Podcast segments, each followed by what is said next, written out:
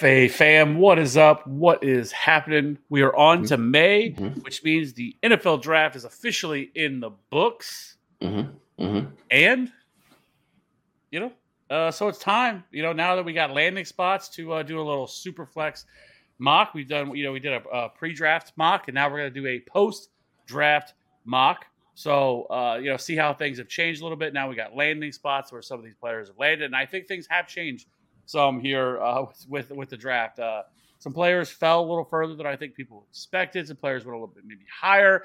Uh, Pete Carroll doing Pete Carroll things and drafting Zach Charbonnet. Uh, but I'm sure we will get into all that as we talk through this. So let's just go ahead and get this thing uh, rolling with the 101. Cody, last time you went Anthony Richardson, I believe.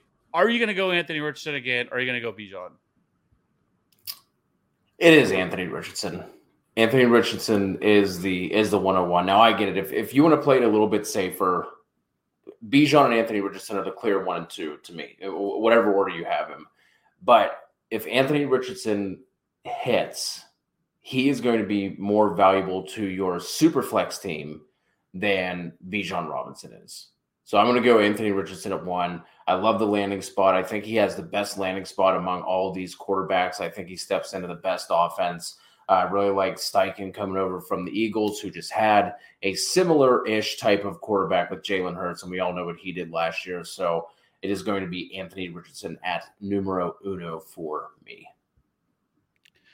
You know, uh, I can't really argue with that. I think from just fantasy purposes, I think he just has the highest ceiling, right? And so I, I don't mind the pick, right? Um, I think other people, you know, have kind of dug in and, you know, feel like, you know, Bijan should be number one, but I have no problem with going Anthony Richardson, especially in a super flex format. So uh, I'm going to go Bijan at 102. Uh, no reason to get cute here. Um, you know, goes to Atlanta Falcons. And like from an NFL perspective, terrible pick. We know taking a running back in the top 10 or even really, for that matter, really in the, in the, in the within the top 20 is just bad process. With all that being said, we, we don't you can beat a dead horse all you want. It happens. So let's talk about what it means now. Like this is actually probably a great landing spot because he steps into a situation where, as much as I love Tyler Allgeier, uh, Tyler Allgeier is officially dead. And this was a, a, a, rushing attack last year that was fantastic with you know Cordarrelle Patterson and Caleb Huntley and you know and Tyler Allgeier back there. And now you put Bijan Robinson there, where he's also going to be able to be utilized as a pass catcher out of the backfield, true three down workhorse. And so, I mean, this is a great landing spot. I think there's other places he could have went to that I wouldn't have liked as much. While this offense still needs some work, they, they could definitely still use a quarterback. I'm not I'm not sold on Desmond Ridder, but if things don't work out, they could be set up fantastic next year. If you know if things don't fall off the rails for them, because they could be sitting there getting Caleb Williams with Kyle Pitts and Drake London and Bijan Robinson ready to go. So I mean, this offense is ready to go. It's just they're really, I feel like missing a quarterback. We'll see on Desmond Ridder, but Bijan Robinson is a lock for 102. Yeah, really uh, nothing, nothing to add there. So let's keep moving and going at the 103. Again, this is a super flex mock. Going to be taking Bryce Young here. This is a little bit of a switch for me. I did have CJ Stroud ahead of him uh, pre-draft, but I just like the line, the landing spot a little bit more. I think there are some some more weapons, at least in the meet in the immediate part for Bryce Young. Uh, I like the the staff that is built around him as well. The Carolina Panthers have a sneaky offensive, uh, sneaky good offensive line. Sorry. Uh, that you know we've talked about here a couple of times. I think they were like ninth in uh, adjusted line yards according to Football Outsiders last year. I think they were banged up a little bit. So if that line comes back healthy, now the the weapons aren't fantastic by any means, but at least they're trying to put some pieces around him. Uh, you know, they ended up taking Jonathan Mingo, which was a little bit of a surprise. I think that for for a lot of people with as high as he went, I think he was wide receiver five off the board for the NFL draft. So the 103 here is going to be Bryce Young. Yeah, I'm going to go, you know, uh, not surprisingly, another quarterback. I think it makes sense. Uh, CJ Stroud, who uh, I like more than uh, than Bryce Young, and I actually think while I think this might be actually be a better situation than the Panthers a little bit here with the Texans because while yes, they don't have that true star wide receiver or anything like that to pair him with, they do have Dalton Schultz there, who is you know can be a very functional pass catcher. Out of, you know for them, I do think that they have some weapons there. You know, we'll have to see what happens with uh, you know with Metchie. Obviously, he missed last year. You know, he'll be back this year, and they made a lot of other improvements to that offense. So uh, there may not be like a star wide receiver here for him to right out the gate, but at the very least, I think uh, where they stand, I wish they would have done things a little bit differently. I think if you would have went Stroud there, I wish they wouldn't have traded back up to get Will Anderson. I think you could have at 12 went and got Jackson Smith-Njigba to kind of give him that that you know that, that kind of pass catcher there that he could he could have worked with. But um, so uh, you know it didn't happen. But regardless of that, uh, I still think uh, C.J. Stroud is kind of a slam dunk, and I think he has just as high of ceiling as any uh, as the other two quarterbacks that, has already been gone. And so, see, you know, CJ Stroud is locked in for me, you know, as the next uh, guy off the board. And I think this is kind of where I think most rookie drafts are really going to start. Yeah, for sure. Uh, next up here, I'm going to go. You know, we, we talked about the the Falcons and them taking Bijan at eight. The the next one, which was much more of a surprise, was Jahmyr Gibbs going at 12th overall to the Lions. That's where I'm going here at 105. Um, very curious pick there from the Lions. They they had a really really odd draft, but then like if you like switch some of the names around, like it doesn't look as bad. But in order, like it, there were just some some questionable picks there. Uh, obviously, with uh, with D'Andre Swift being moved to Philly, that opens things up. Obviously, Gibbs is a much more explosive runner than uh, than David Montgomery with as with as much hatred and I guess just like lack of, of overall seeming production from D'Andre Swift last year. I think he was still like RB twenty in points per game, and that was with him playing like what was like forty percent of the snaps or something like that. You're not going to have the Lions take him at twelve and give him that same treatment. I still obviously think it's going to be a split between him and uh, Montgomery but I don't think it's going to be as drastic as it was with uh, with Jamaal Williams there and D'Andre Swift last year. So uh, the, the, the other wide receiver just landing in maybe some questionable spots. Jahmyr Gibbs in a full PPR league is a, is an easy 105 here for me. Yeah, so for me, I think for next up is definitely a wide receiver. I mean, once Zach Charbonnet, uh, you know, got Pete Carroll, uh, kind of took him out of the running for that. I do think there's some other running backs that are super interesting that I really do like. But you know, here is definitely a wide receiver, and I think it comes down to for me. I really I think you can make a case for a couple of these guys. Like I think long term, obviously JSN has the highest ceiling, and while we shouldn't count factor in too much in terms of uh, landing spot, especially for wide receivers. At least for this year, like I think it's going to be a little bit hard for him to kind of reach his, his you know, the ceiling. Now he is still a rookie, but like he is going to be the third wide receiver here in this offense. And I just have question marks about Geno Smith. Like, can he re- repeat what he did last year? They definitely want to run the football by their pick of Zach Charbonnet. So I don't know if enough volume is going to be there. And I feel like that there hasn't been as much made about Quentin Johnston about him going to the Chargers. Like, of all the landing spots of the wide receivers that went in the first round, like no, to me, like there's no wide receivers even close to, to the landing spot that he got. I mean, he's he's you're getting him paired with Justin Herbert. You're talking about two wide receivers that are always injured, and Mike Williams and Keenan Allen. Keenan Allen is 30 plus years old. Like like Keenan Allen could definitely be gone after this year, which would be a similar situation if Tyler Lockett were to leave for JSN. But none of these wide receivers have Justin, uh, you know, Justin Herbert, you know, throwing them the football and an offense that I really love now with Kellen Moore coming in as the offensive coordinator. So it's probably going to be controversial, but I'm going to go Quentin Johnston. I'm sticking with it. I think this is a great landing spot. When he landed there, I'm like, fuck. You know, as a fan of the Kansas City Chiefs, um, and I think they're going to be able to use him correctly. I think it gives Justin Herbert that that uh, that next weapon that they really need. We saw last year when guys would fall off that offense. Um, you know, wasn't as great, but I, I like Quentin Johnston. I think the hate for him has gone way, way too far for where he is. And you know, obviously the NFL uh, you know disagrees. A lot of people, people were saying, "Oh, he's going to fall out of the first round." That didn't happen. He was the second wide receiver off the board, one pick, uh, you know, after JSN went. So um, I love Quentin Johnston. I think this is a terrific landing spot uh, for him.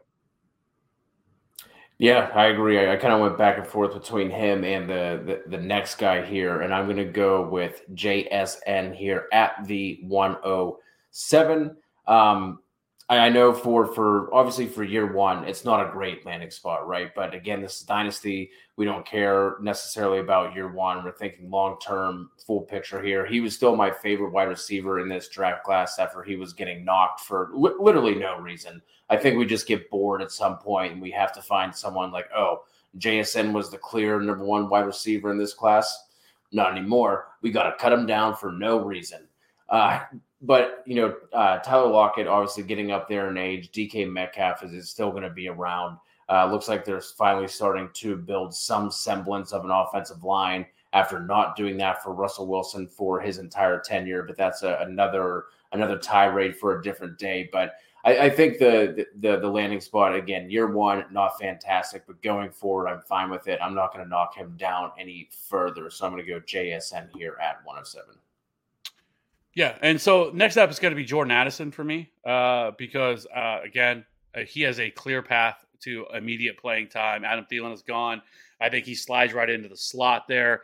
Um, you know, I think he's going to slide right into the slot. And you know, when you look at that offense, um, you know, yes, TJ Hockenson is still there. He's probably the third target at, at the very least, but I still think this is a great landing spot for him. And um, you know, he, he gets this first round draft capital as well. You know, I know Zay Flowers is going to be a guy a lot of people like as well. And I think you can make a case for him.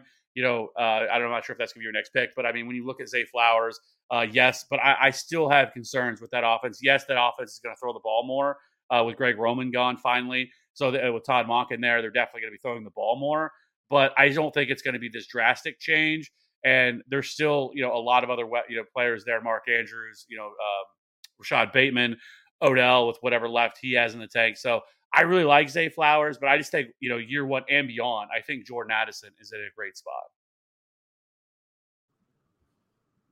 Yep, I, I really don't have. We're, we're pretty chalky here so far. I mean, we're pretty pretty in step. Now, I don't know if we are going to be in step on this next one. Maybe this will be uh, our first, like you know, real spicy one.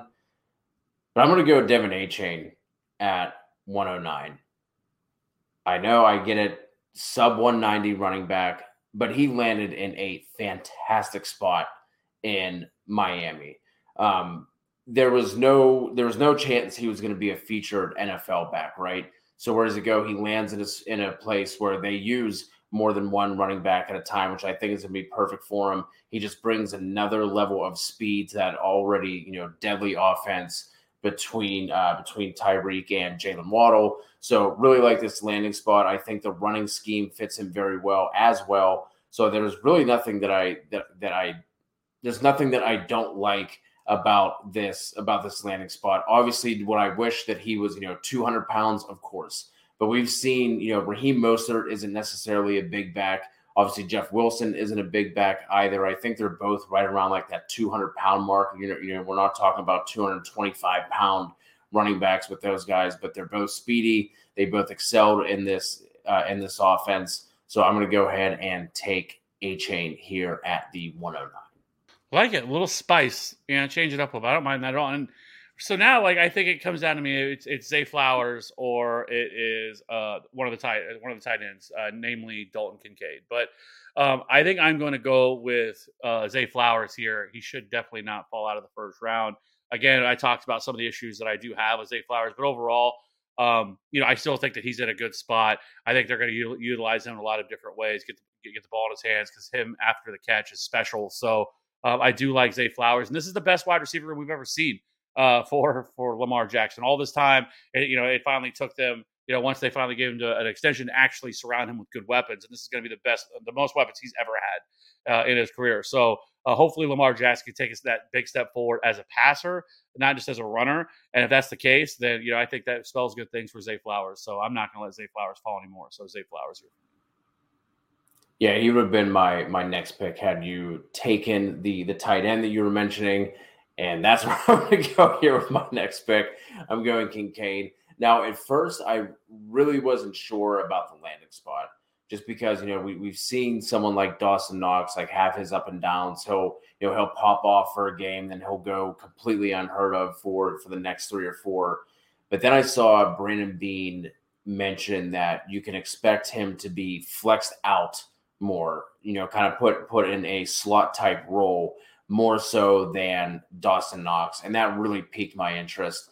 Um, you know, I, I like Khalil Shakir, but you know he was he was what a fifth round, sixth round pick. He was he was a day three guy. They obviously spent the first round capital on King, on Kincaid, and that was without Kincaid, you know, doing anything at the combine because he was a little banged up and with that injury, and they still felt comfortable enough to take him where they did. So, uh, you know, Gabe Davis has also been a disappointment for our fantasy team. So. I'm, I'm coming around on it, and I, I think at this point it makes uh, it makes the most sense. So I'm going to go Kincaid here at the second to last pick of the first round. So with the with the four wide receivers, the four first round wide receivers off the board, I think I'm going to go tight end again here, and I'm going to go with Michael Mayer. Uh, you know, he did fall a little bit in the draft. I think people were a little surprised that he fell. Uh, you know, he didn't fall too far. He did fall early second, but I think Mayer falling to the Raiders, I think, is actually a really good landing spot because of Darren Waller being gone. You know, I know they have some other weapons there, Jakobi Meyers and stuff like that, but I think this is a really good landing spot for Michael Mayer. He's going to be able to easily step right in. You know, I don't love Jimmy Garoppolo as a quarterback, but you know he has shown the ability, obviously, to be able to support multiple pass catchers in his time in San Francisco. So while you know Davante Adams is still the uh, unquestioned alpha there, I think Michael Mayer steps into a fantastic role here for the Raiders. So uh, I'm going to go with Michael Mayer here. Man, we are we are lock step here. I, I don't know where you would have had where you would have had Achane, but this is a very uh, very similar order to to how I have it right now currently. So this is this is interesting. I, I think we are definitely a little more different before the before the draft happened, but. Uh, to kick off the the second round here, this is a super flex. He did fall. You know, we had to look at him and you know his girlfriend and all the other girls that were around him in the green room during that entire first round. But I'm going to go ahead and take Will Levis here at the 201. Obviously, Ryan Tannehill is not going to be sticking around long. Uh, anyone who loved Malik Willis, myself included, it looks like that dream is over. So give me uh, give me Will Levis here in a super flex format to kick off the second round. Yeah, I don't mind that. I mean, especially in a super flex. Um, so for me, like I like I, I I can't do it. Like I can't take Zach Charbonnet here. I just I can't do it. Like I, I can't um I, I just I, he just doesn't really stand out to me more. So now I think you look at wide receiver. I think there's definitely a couple wide receivers I'm going to take here, but I am going to go running back, and I'm going to go with my new RB three, and that is Kendre Miller, uh, who I'm going to go with here at the 20. What, are we at 201 or 202? Anyways, um, I'm going to go with Kendre Miller. Steps into a really good landing spot here, especially for a running back. We know Alvin Kamara now is going, or not now, but likely is going to be suspended. You know, could be four games, could be six games, could be more, depending on what happened here with his legal troubles. He's also getting up there in age. He's somebody that I do not think they want to continue to utilize as much as they did last year. So, really good landing spot for Kendre Miller. Um, I don't necessarily love the offense overall, but I do think Kendre Miller landed in a really good spot in the third round. So, you're going to the Saints, so I'm going to go with Kendre Miller, who is now my new RB3. Yeah. Um, God, the, why, why does Pete Carroll have to do the things that that he does? I, I I can't put I can't put Charbonnet at F three anymore. And I, have seen some people. Or I mean, obviously, I have uh, Achane uh, above him, but I, I, just can't I can't get behind people that are still ranking Charbonnet as highly as they are. Um, you know, and, unless that there is an injury that we are unaware of, or you know something co- coming down the line for for Ken Walker. Now, obviously, they had to to add some uh, add some depth after you know Rashaad Penny landed with uh, the Eagles, and I think they also lost uh, one of those receiving backs uh, to somewhere that escaping me right now, but. You know, they, they had to do it, but did they have to do it in the second round after spending capital, that same capital on Ken Walker last year. So it, it's it's so sad because we have limited running backs that like we're like really excited about, right?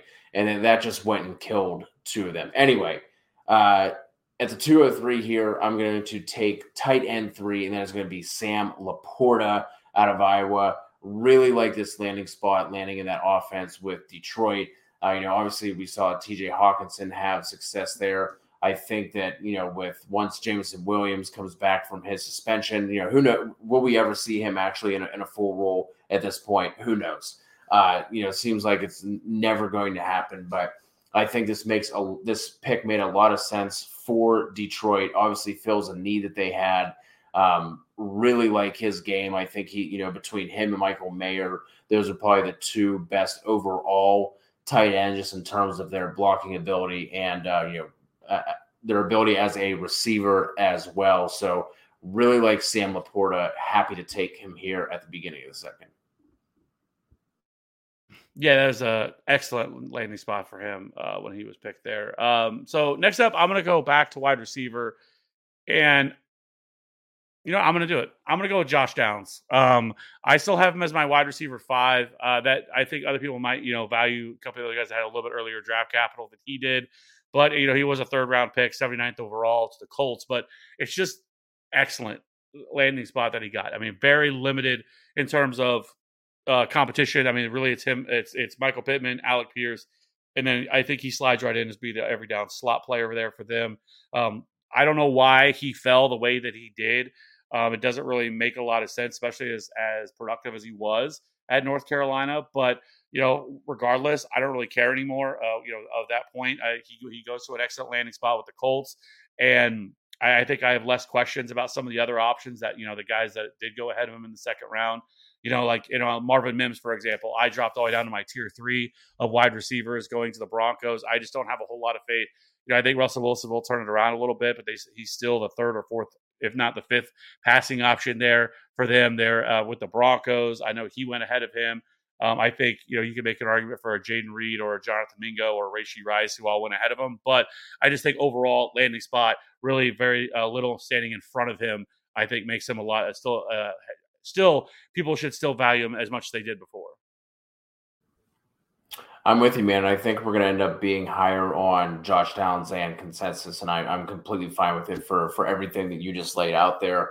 Uh, you did slip in the name of who I am going to be taking next, that I have ranked just slightly ahead. I have him one spot ahead as of right now, and that is Sir Jonathan Mingo going to the Carolina Panthers. Like I said, I think he was a little bit of a surprise. He was definitely getting some buzz as we were like getting through the getting through the offseason, especially among like the actual like NFL type people. He had, you know, he had some people. I think uh, you really liked him, uh, Kev. You know, whenever we were doing our uh, rookie wide receiver rankings before the before the draft, but now he lands in a spot where there really isn't a lot ahead of him, especially after this year. DJ Chark and Adam Thielen were both brought in on like cheap one year deals. And it could be uh, it could be him as the wide receiver one for that team next year. Now, obviously, they're going to be adding more weapons to put around Bryce Young, but uh, he's going to get that jump start in terms of building that rapport with him. I, who, who else they bring? Like Hayden Hurst or Austin Hooper, one of those tight ends that's been kicked around a bunch. Uh, they, they brought one of those guys in as well. But again, I'm not not all that worried about it really like this landing spot for Jonathan Mingo, and I really like the idea of him and Bryce Young starting to build that rapport early. Again, might might not uh, jump out to a to a hot start year one, but I think year two and and beyond is going to be a really nice pairing for those two. Yeah, it's like a, a misfit group of uh, of weapons they have there. Yeah, because they brought in Hayden Hurst, DJ Chark, Adam Thielen. You know, Laviska Shenault's obviously still there too. So it's a uh, you know a, a, just a bunch of misfits there, uh, and not a lot ahead of him. Yes, I love Jonathan Mingo. I was uh, hoping that he was going to fall to the Chiefs. It did not happen, um, but uh, Jonathan Mingo here, uh, I like that pick. I'm going to go with Jayden Reed as my next pick here for the you know get drafted to Green Bay. Finally, uh, you know, felt like the Packers were really on a mission to surround. Uh, you know, uh, Love with uh, Jordan Love with a lot of weapons because they took three offensive weapons you know, in, in the second round was going with uh, Jayden Reed, and they took Luke Musgrave, and then as well as um, the other tight end. Uh, his name is escaping me off the top of my head. Um, what's his name? Tucker uh, Kraft. Yeah, Tucker Kraft. Um, so you know they added a lot of weapons there, but really, I mean, Allen Lazard is now gone from that offense, and you know it's Romeo Doubs, the only other guy that's kind of ahead of him uh, in terms of uh, options, and then you have uh, you know um, Christian Watson as well there. But Christian Watson wasn't really a volume guy, right? Like he scored a lot of touchdowns, but he wasn't a guy that, you know, that I think where I think that's where Jayden Reed fits in, where he can be much more in the slot and you know a guy who is excellent with the uh, ball in his hands after the catch ability and every all all those things that he brings to the table. So very early draft capital for Jayden Reed. So I really like the Jayden Reed pick. Uh, sad that he fell to the Packers because again another guy that I was hoping the Chiefs would take. So uh, I'm I'm going to go with uh, Jayden Reed here next up. We are incredibly close in in our rankings. He was he was my next pick. And I guess you're going to force me to do it. Uh, you know, the, the fall has to stop at some point. I will take Zach Charbonnet here at, at 207. I'm sure, like, again, he's someone I, d- I don't understand. I think, you know, a lot of people are still mocking, still ranking him as like in like that 12 to like 15 range. I, I just, I can't get there, man. I, I, can't do it. But at this point, with some of the other names that are still out there, you know, we're, we're getting to the point where, especially in this class, there are questions either surrounding the prospect themselves, their landing spot, where they landed in terms of the depth chart and things like that, their athletic profile, all, all those sorts of things. So I'm finally going to stop the slide. I'm sure there's people out there screaming that we hadn't taken him yet. No, we did not forget him. We are both just uh, we're, we're both just very disappointed. We we are we are we, we are burnt by this, and uh, you know I, I will finally stop the slide. Zach Charbonnet, uh, Pete what are you doing? I, I, I don't know, man. I, I, I do I do think that they are slightly different in the way that they could be used. Like I think Charbonnet obviously has the much better receiving profile than Walker did coming out of college, right? Because we were, we were all questioning whether or not Walker could even catch the ball because he had so few, uh, you know, targets and catches at Michigan State. But I, I think you know Charbonnet, I think at least twenty catches the the past two years. I want to say, if not if not higher. Um, but I I don't know, man. I just don't have a ton of faith in Pete Carroll being able to utilize both of these guys. With you know, even though they do have some distinct differences in their skill set. Um, but the the slide stops here. Zach Charbonnet. I'm I'm heartbroken. They, they are definitely different. Uh, they're de- definitely different prospects. I think you could also see Charbonnet be utilized much more on the goal line and um, and the short yard situation because Kenneth Walker was not great in those areas last year, and nor was he really in college. He's much more of just kind of a home run hitter. Illustrated it is you know kind of his breakaway run rate, his breakaway runs last year.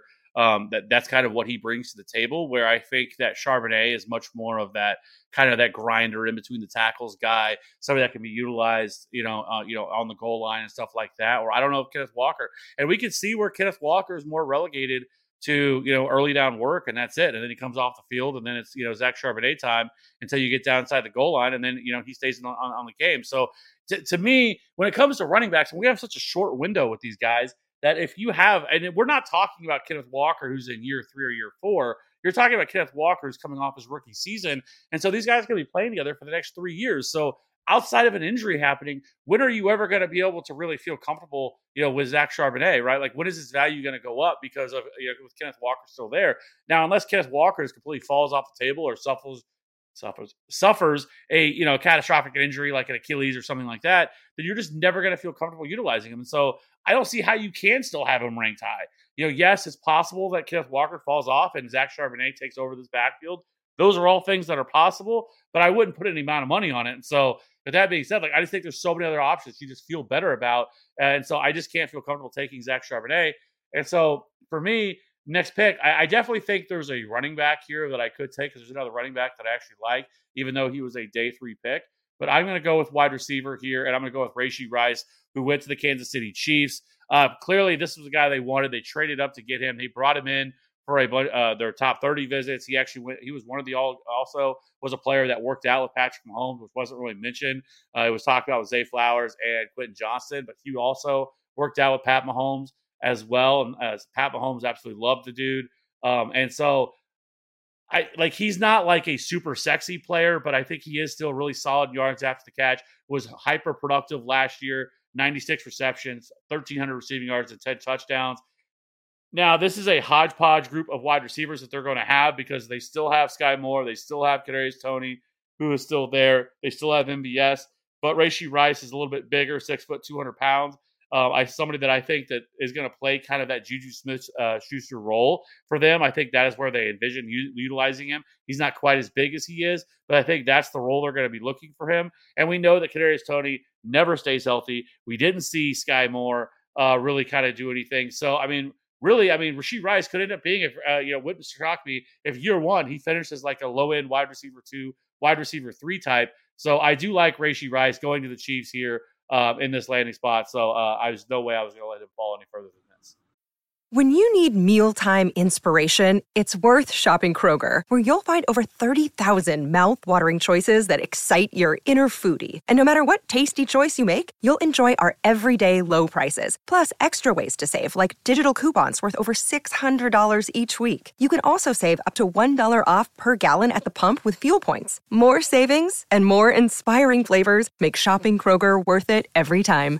Kroger, fresh for everyone. Fuel restrictions apply. Yeah, I, I mean, I, I think I could have potentially taken him a, ahead of Zach Charbonnet as well. Um, just just for for everything you outlined, like Rice wasn't one of my favorites coming into the the process, but the capital, the landing spot, like you said, he does offer something different compared to some of the other wide receivers, and and eventually the Chiefs have to hit on one of these guys, right? Like eventually, you guys are going to find someone to to step in and actually take some, some of this production with uh, with Patty Mahomes there. So really like that pick. I am going to go ahead and take. I don't know if this is the the the day three running back that you were alluding to, Kev, but Tyjae Spears is who I'm going to go ahead and take here. Um, I never thought I would be drafting or wanting to draft a, a running back who apparently doesn't have an ACL, but he was still taken in the in the third round, and you have to assume, at least I hope, that the Titans have this information as well, and this isn't coming uh, as, as some shock uh, to them. And I thought about the fact that, like, oh man, no, no ACL, and then you have uh, Pro Football Doc on Twitter talking about how you know, he can play, but he's not going to have a long NFL career. And then I kind of just realized that we really don't care about running backs for dynasty purposes after their first contract anyway, right? So I'm, I'm you're not really not planning on any of these guys, you know, outside of someone like a Bijan Robinson to be on your dynasty teams for you know five, six, seven years. Um, so that, that's that's why I still feel okay taking Tyjae Spears here. He's obviously a completely different back compared to uh, Derrick Henry. So I think maybe potentially even limiting his touches the, this first year wouldn't be such a bad thing anyway, considering he has no ACL in one of his knees. That was not the running back that I was going to discuss, but I but I do think the path is definitely there, especially with Derrick Henry. Likely, I mean, he has to fall off some point, right? I mean, or this is probably his last year with the Titans, one or the other. Um, the guy I was actually going to bring up was Roschon Johnson. Um, I think he actually landed a really good landing spot with Chicago. Uh, you know, Khalil Herbert, but the you know the the the new coaching staff, all that has no ties, no allegiance whatsoever to Khalil Herbert. They didn't draft him. That was the previous coaching staff that did. And so, as much as I love Khalil Herbert, I think Roschon Johnson can easily come in and kind of play that David Montgomery role, come right in and be that guy. Um, I don't I don't know if Roschon Johnson is quite as good as David Montgomery, but I don't think he's that far behind. Obviously, uh, there's still a little bit you know unknown with him because he was playing so much behind Bijan Robinson. But in the opportunities that he was given, he was shown to be a quality pass catcher as well. So I really like Roschon Johnson here in this landing spot that he got with the Chicago Bears and an offense that I seem to be higher on than some other people. I still think there's a lot of like hate out there for this offense and this team and Justin Fields in general. But I think uh, everything they've done this offseason, I think they made a lot of really good moves. They had a really, really, really good draft. And so I like all the things that they've done. I think they their this offensive line is definitely going to be better than it was before as well. So I do like Roschon Johnson here. Um, so I, am going to go with Roschon here. I probably could have went, you know, maybe another wide receiver, but I decided to go. I'm going to go Roschon. Yeah, I don't. I don't hate that pick whatsoever. I am going to go with a uh, with, with, a wide receiver here, and I'm going to take Marvin Mims. Landed with uh, with the Broncos. Now, again, he's one of these guys that you know, year one, not a great situation, but I'm looking at year two and beyond for Marvin Mims. I really liked him uh, coming into this process. He was someone who I, you know, wasn't really understanding why he wasn't getting, uh, you know, more talk and buzz. He's been nothing but productive on limited uh, targets as well. It's not like he was like some massive target hog. Also had to deal with a lot of you know changes, whether it's the coaching staff, quarterbacks, all that stuff, and he still did his thing it does not seem like the the Broncos are really all that in and all that uh, committed to either Jerry Jeudy or Courtland Sutton. So this could be potentially, you know, at worst he's wide receiver two for this team next year, and it could potentially be a path where he's the top wide receiver. Uh, you know, depending on how everything falls. Now, obviously, if they were to lose Jeudy and Sutton, they're going to be adding someone else into the mix. But I think there is a, a possibility that he is a, a much highly a much more highly sought after dynasty asset after uh, year one here with uh, with the Broncos. Yeah, is what pick are we on? Is that, is that it? We got one more. Uh, two twelve. You're up. So this is the last one. Whew. I think. Uh, you know, I think some people would look to go take Bigsby here. Uh, I I don't love the landing spot um, for him. I think other people seem to really love it. Um, I I'm not as much, so I'm going to go with Cedric Tillman here. Uh, he went to the Browns, and this is another another you know that could very quickly change for him. Uh, you know, uh, Donovan Peoples Jones is a free agent after uh, 2023, and so he easily could be step right in and be that number two wide receiver here for them. Um, and I, I think uh, I do think Deshaun Watson kind of gets back to being somewhere closer to the guy that he was prior to all of his, you know, shit and everything else before he, you know, was released by the Texans. And so I know last year he was absolutely dreadful and he was anemic, but I think that he, you know, the whole entire offseason getting further away from all that. I think coming in, being able to get the whole entire offseason, training camp, all that stuff.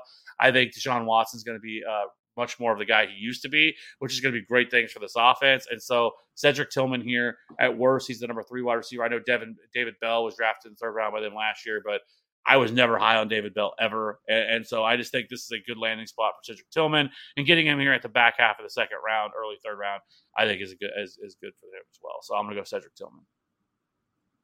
Yep, he would have been my he would have been my next pick. And something else just to throw into there. Um, I looked up before we started uh, the Amari Cooper contract, and he can be if he's designated as a post June one cut or trade next year they can save $20 million against the cap. And that'll also be uh, Amari Cooper's age 30 season. So, again, it's another situation where we could be looking at Cedric Tillman as potentially the wide receiver one for for that offense. So, I really like his his long term outlook as well. Uh, just want to throw out a couple couple more names because obviously you know a lot of people's uh, dynasty rookie drafts are at least four rounds, you know, if, if not at a, you know, if not five or, or, maybe a little bit more, depending on your, your depth and everything like that. But you kind of mentioned tanks, biz, tanks, tank Bigsby in passing, if I can speak. Uh, I, I, think he makes some sense here, you know, toward you know the the end of the second, beginning of the third, just because it doesn't seem like the the Jags want to give ETN a boatload of touches. They kind of start obviously started the season off between him and James Robinson, where it was a pretty pretty even split. There was a bunch of games where Robinson actually led in in touches. And then we saw uh, ETN really take off, and he was getting, you know, 18, 20 touches per week. Started to get banged up, slowed down a little bit. And then toward the, the tail end of the season, they kind of brought that back. So I think Bigsby could be a, a nice complementary piece. They also brought it. They they re-signed um, Hasty and they brought in D'Ernest Johnson as well. So I, I do think there's going to be a little bit more of a split than just being the the ETN show. So I think he makes some sense. Obviously, Cedric Tillman's uh, college teammate with Jalin Hyatt. The only thing I don't like about that landing spot is there are just a boatload of wide receivers with the with the Giants now. Now, could he clearly make the jump and be ahead a bunch of them? A, a bunch of them, absolutely. But I also don't like it from the standpoint of Danny Dimes and what Jalin Hyatt does best, which is the deep ball. Um, and I, I, don't think that really matches up with Danny Dimes, but I, I, do think he makes some sense, especially if you're looking for you know someone who could you know spike you a week. We were I, don't want to speak for you, but I was not a a big Nathaniel Tank Dell person, but he, he got some surprising capital and also lands in a spot where the, the, the depth chart really isn't settled at all. So he's going to be able to go in there and at least get a crack to, to really jump in and be the dude for for CJ Stroud. So I think he makes some sense here again, like in the, in the third round or so. I still wouldn't go crazy with it, but I think the beginning of the third is somewhere where I'd be looking to take him. Obviously, you have Hendon Hooker as well, which in a super flex league, especially getting to this point where there's like you're talking about taking guys who are going in the fifth, sixth, seventh round. I think Hooker makes some sense. You know that there was get there was a lot of steam with him to potentially be a first round pick. Obviously, that didn't come to pass, but I think uh, I think going there. The, the only thing with with Hooker is one. I don't think we were going to see him really much at all year one anyway, right? But now he's going to be landing in a spot where Goff could be moved on from next year. And we're still not really going to have any idea what Hooker is. So, like, I don't think that there's necessarily going to be any type of uh, commitment to him from the Lions. So, but again, third round, maybe Goff gets hurt, Hooker gets thrown in, you know, toward the middle of the season, end of the season, and he can end up, you know, showing something potentially either for the Lions or going forward for another team. I think you can look at him. Uh, we we talked about the the the Green Bay tight ends I, I, really don't know what to do there. I think this could potentially be a scenario with like what, what we saw with the Ravens a few years ago, where they took Hayden Hurst in the first and then Mark Andrews in the third. I think Tucker Kraft could end up being the the better tight end here and the guy that we want to go after. Um, so I wanted to throw him out there. Kev, there any other names? There's obviously uh, there's some more that are interesting to me, but uh, don't want to I don't want to take all all the names and leave uh, leave you with nothing to, to talk about. So anyone I didn't mention there that you like here, kind of throwing a dart at in the third and fourth rounds. Absolutely, Chase Brown. Uh, I think is definitely yeah, one. Uh, got, uh, got, drafted by the Bengals. Um, you know, in a landing spot where Joe Mixon has really struggled the last two years. Samaje Perine is now gone. And uh, you know, I think he he he probably steps right in and gets opportunity. You know, this year, uh, I think he could be the kind of that relief role for him. Super athletic running back. You know, somebody with a 95th percentile burst score, a 90th percentile speed score for Chase Brown, drafted in the fifth round. Uh, you know, really had some really solid production his last year there at Illinois, 1,600 rushing yards, 13 touchdowns.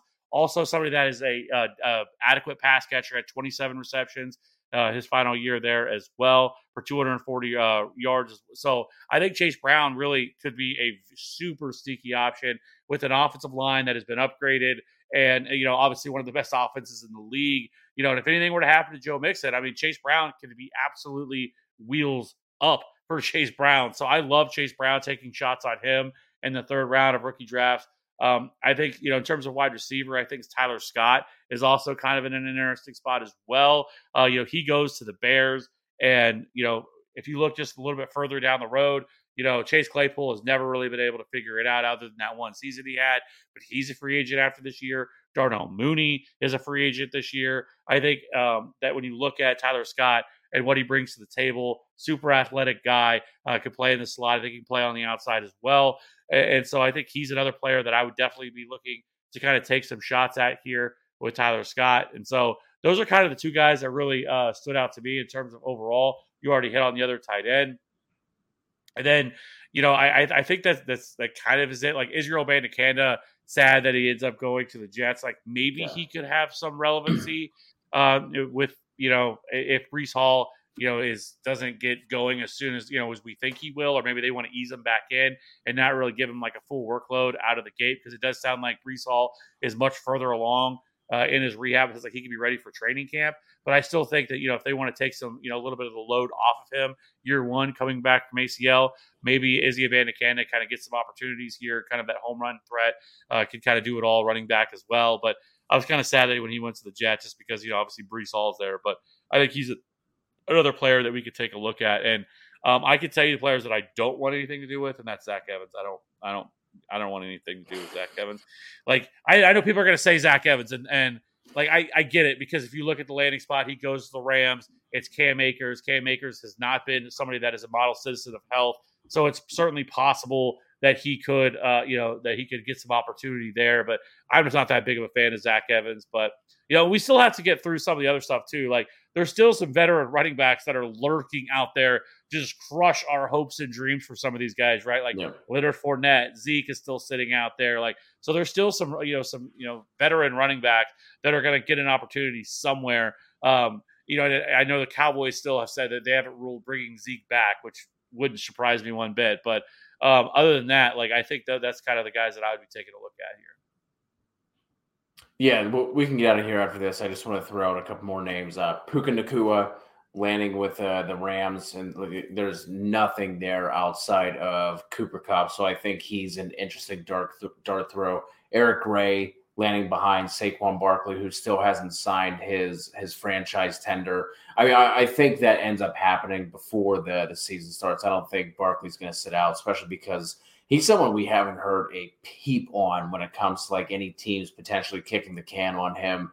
You know, he was uh, he was given permission to go out and talk to other teams and you know seek a trade, and we haven't heard blip on that. So, well, they, uh, uh, like a day or two ago, they said they're going to re, they're, they're going to uh, now the draft's over, they're going to get back to negotiating a new contract. I think is what was said a day or two ago. So, okay, got it. Um, I, I still think you know he, he could make some sense, but behind Barkley, and, and again, especially when we're talking about like a fourth round dart throw. And another guy, uh, you know, we we brought this up a lot in terms of like looking ahead and you know looking at contracts and when guys are coming out for free agency and that sort of thing. But Charlie Jones for the uh, for the Bengals obviously really has only has like that one big year of production last year at, at Purdue. But you know, my guy Tyler Boyd is going to be a free agent after this year. Obviously, Tee Higgins I think is going to be a free agent after this year as well. So um, I, I, think Higgins is obviously going to be uh, he's gonna he's gonna be the one who's prioritized over Tyler Boyd. So I think Charlie Johnson could potentially slide in, um, slide slide in as like that wide receiver three, potentially wide receiver two. But I do think they try and figure out a way to to keep Higgins also with that that Burrow extension uh, coming up as well. Yeah, and I guess if you want to like a really really deep one, uh, Derek Prince for the Chiefs. Um, I've uh, there's been a lot of yes. talk that like yes. he is the he's the Isaiah Pacheco clone, and you know, watch out, he's going to be the guy. I'm like, Jesus, this is what we're this is what we're doing. But you know, I guess you should always take you know shots on guys like this, depending on if they can get a you know uh, get an opportunity. Um, it, it's not crazy for them if they wanted to just cut Clyde Edwards-Helaire. Um, they've already declined his fifth year option. Yeah. Um, they can't really save a ton of money by doing so, but it really wouldn't surprise me. You know, we kind of saw last year they brought in Ronald Jones that didn't really ever work out. And they kind of just kept him around just for depth purposes. And he never really did a whole lot. Like that could possibly happen. They did re sign Jerick McKinnon. But um, Prince, though, if you look at his, his profile, like uh, six foot, 216, very similar to Isaiah Pacheco, 441. Uh, has a 90, uh, 96 percentile speed score, 71st percentile burst score. He was actually uh, number two uh, in this entire running back class in terms of athleticism score. So um, yeah, uh, UDFA out of Tulsa. So uh, former Texas A&M Aggie.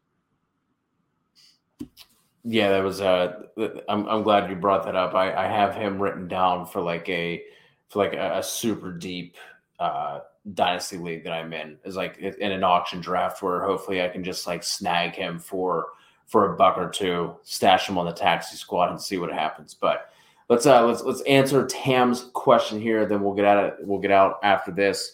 Uh, any thoughts on Seattle's draft? Obviously, you know we we've beat beaten the dead horse on the Zach Charbonnet thing, uh, and anything outside of outside of the Zach Charbonnet pick that, that sticks out to you with with Seattle. I did I did see that apparently that they were uh, really that that they were potentially looking at Anthony Richardson. You know, we're really debating him at five had the had the Colts not taken him, and that would have been a really interesting spot. But uh, just a- any thoughts overall on Seattle's draft? I mean, if we're not, I mean, I, I don't want to sit here and you know keep crushing it because I I do like the Devon Witherspoon pick that they that they got uh, their their first pick of the first round. I think that was a really good pick. You know, getting J- JSN is a great pick. Like I don't mind it. Like it's not as the sexiest of landing spots in terms of just for fantasy purposes, but overall, great landing spot gives them a, a solid number three wide receiver there for Geno Smith. If anything were to happen, you know, Tyler Lockett likely gone after this year anyway. So he kind of steps right into that that easy role there for them. So I do like that. Um, I, I know we hate the Zach Charbonnet pick, but like I, I, you know, it is what it is at this point. So obviously they have two solid running backs, and that, that wasn't even the only running back they selected because they also, I believe, they drafted a, uh, a second running back um, as well um, in that draft. Yeah, they drafted Kenny McIntosh right yeah. in, in, the seventh round uh, as well. So, but overall, like, I, I, mean, it is what it is at this point. I just think you know, anytime it's like Seattle, like even though that like what made DK Metcalf and Tyler Lockett awesome last year for fantasy purposes or good for fantasy purposes is that they were the only guys in town. They really didn't have any tight end. Their number three wide receiver was really nobody. And so, like, it was the target share was so consolidated between them two that that made them fantasy viable, right, on a week to week basis. Where now you add in a third wide receiver into that, and I think it's going to take more away from some of those guys. And now I just don't really love the landing spot overall for any of them. Like Tyler Lockett, DK Metcalf, like unless you think this is going to be a team that's going to be top 10 in pass rate, which I don't think it's going to be with what they're wanting to do, with, with what they've done in the draft, with adding Zach Charbonnet in the second round. It's just really hard to trust it. And so, like for fantasy purposes, I don't really love it for this year. Um, I think moving forward for JSN, I think it's great. Um, I think he'll be in a really good hands. And, you know, I do think JSN is the best wide receiver in this draft. But I think just for this season, you know, I, I think that you know uh, it's not as great as what it could be, but I think moving forward, it's still a great. It's still a great landing spot. And crazy things happen. Tyler Lockett tears ACL and and preseason, and JSN's wheels up for JSN. So you know those. You know that's why landing spot for wide receivers isn't as important as it is for running. You know, as for running backs. Yeah, I mean, I, really don't have anything else to add. I think obviously pairing uh, Woolen and Witherspoon on, on the outside is a really nice, uh, really nice rookie, uh, rookie, really nice cornerback pairing. And then with obviously getting uh, Derick Hall there on, on the outside too, someone to go alongside of uh, Uchenna Nwosu on, on the other side is, uh, is, is interesting as well. So it's it's just hard for me to really say anything positive again, given the given the Charbonnet thing. Just, just because, like I said, for for fantasy purposes, I mean that that that could potentially be a a, a really really interesting duo just for for NFL purposes. Just if you're a fan of the Seahawks and you want to watch them, uh, but for fantasy purposes, just the fact that like that just crushes two guys. Unless this is just strictly depth behind Kenneth Walker, which then it obviously just completely crushes Charbonnet. But I, I don't know. I, I if you were like and I know I know that this is you know this was kind of uh, based more around dynasty, but I guess just for like a season long perspective, at least for this year, like if Charbonnet were to be a guy that was going like the 12th, 13th, 14th round, would you take shots on? Because like I feel like at that point I would be okay with, with, with taking a shot on him because anything could possibly happen, obviously. And I think you know the landing spot isn't terrible if something were to happen to Kenneth Walker, or he's more involved in the passing game and he's kind of uses the goal line. Like he could actually be the high value guy that you'd want over Kenneth Walker. But like that's about the only shot that I think that, that Zach Charbonnet that like I, I, would want him, which which is sucks because I was yeah love Zach Charbonnet. I think that's really the biggest problem. Is like we all loved Kenneth Walker coming in before this happened, right? Kenneth Walker right. was like locked in top ten guy, like love Kenneth Walker, and then Zach Charbonnet was you know for a lot of people was the number two running back for most people. For us, it for me it was, and then they they they just like nuked each other, and it's like oh yeah okay well this is where we're at. This is great. So and then I'll be having the 108 and a rookie draft. So this is a non super flex. Um, Think that 108 range you're looking at, you know, depending on if you have to start a tight end or not. Um, but I think that's probably when you're starting to look at potentially like a, a Kincaid uh, in, in, that range. You know, Zay Flowers, depending on what happens a, ahead of that. I think you know Mayer, Laporta, also interesting and then I think also, you know, depending on depending on your your team needs, like I wouldn't I wouldn't hate. I know it's only a, a one QB, but I, I, wouldn't hate at that point. You know, you know, potentially taking a, a, shot on Anthony Richardson. I know it might be a little bit early, but after you, if you take out like super flex, like this class definitely loses some of its luster. I, I like the the super flex drafts, but kind of looking, and I haven't done one that was just one QB. But kind of going through my my ranks here and like eliminating eliminating the quarterbacks and like trying to see like where I would have some of these guys. It gets uh it, gets a little sketchy quick. So I also wouldn't mind just potentially trading that first, you know, for uh, for a random 2024 first, Alexis. And I, I know we always talk about like, hey, next year, just wait until next year. But the chances of you having a pick that's ahead of that, you know, could be a little bit better. We're, we're really, really looking at, you know, 9, 10, 11, 12 in terms of having a worse pick than what you do this year. So, I mean, I think quarterback could potentially be in the works. Uh, you know, if you have to start a, a, tight end, I think you could start looking at some of those guys. Uh, and then if not, we Kevin and I both do like Jonathan Mingo and Josh Downs uh, quite a bit. So I think those two wide receivers would probably be the, the most realistic at 108. Yeah, I mean, I think trading out of it would probably be the spot. Like you can get a 2024, um, 2024 does look good, but we did this last year too. And the year before. Yeah. the year before the, the things that change isn't necessarily just the players. It's also some of these guys don't actually commit and they stay because Zach Charbonnet should have been, uh, you know, should have been a guy who who came out last year. He didn't decide to come back for one more year. So that's where some of these things can change, or some of these guys don't end up declaring like we think they're going to, um, and that's you know where it takes some of the luster away from the you know the overall draft uh, prospect pool and so that's kind of what happens and so that also changes but obviously we know like next year obviously marvin harrison is going to be the you know the unquestioned guy that you know the elite prospect that's going to be in that draft, kind of the Bijan Robinson of the group. And then you know obviously Caleb Williams should be coming in that class. Drake Maye will be coming from there uh, as well. So next year's class does look really good, but it can change really quickly as well with with how things can work. So um, overall, you'll have to wait and see on that. So you know, hold your breath on what you think is going to be because I saw some people post like their around this time they posted a 2023 mock draft uh, and uh, it's pretty rough of some of the players that they had. They had like zach evans you know going in like the first round and stuff like that. I'm like you know which hey i mean it's, it's a mock draft. You're just you know i'm not knocking the person whoever did it you know because uh, things that's how much but that's just how quickly things change so. Yeah. Anyways that being said uh, the NFL draft is in the books. Uh, I can tell you we have a we're going to be pumping out some real content here soon. Now the draft is over. I think here very quickly we'll be updating our rankings again now post draft, kind of see where some of these guys shake out and, and our overall our, our, season long. I know this is what Cody loves more than anything is doing rankings. Like he just uh, six to midnight every, every single time we talk real about quick. it. Real quick. Um, and so we're gonna have that, but we're you know, uh, I mean, redraft season is very very soon. I mean, it's not that far away. We're into May. May's going to go by quickly. Next thing you know, we got OTAs, all that stuff. Training camp's like what two and a half months away. So uh, I think schedule releases next week. So I mean, that's huge. You know, everyone looks forward to that.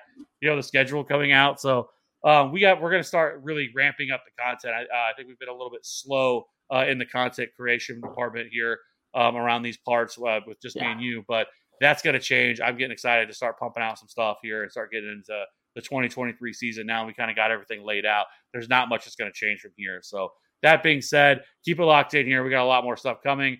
Um, have a good rest of the week. Have a good weekend. We will see you again next week, probably with some rankings. Goodbye.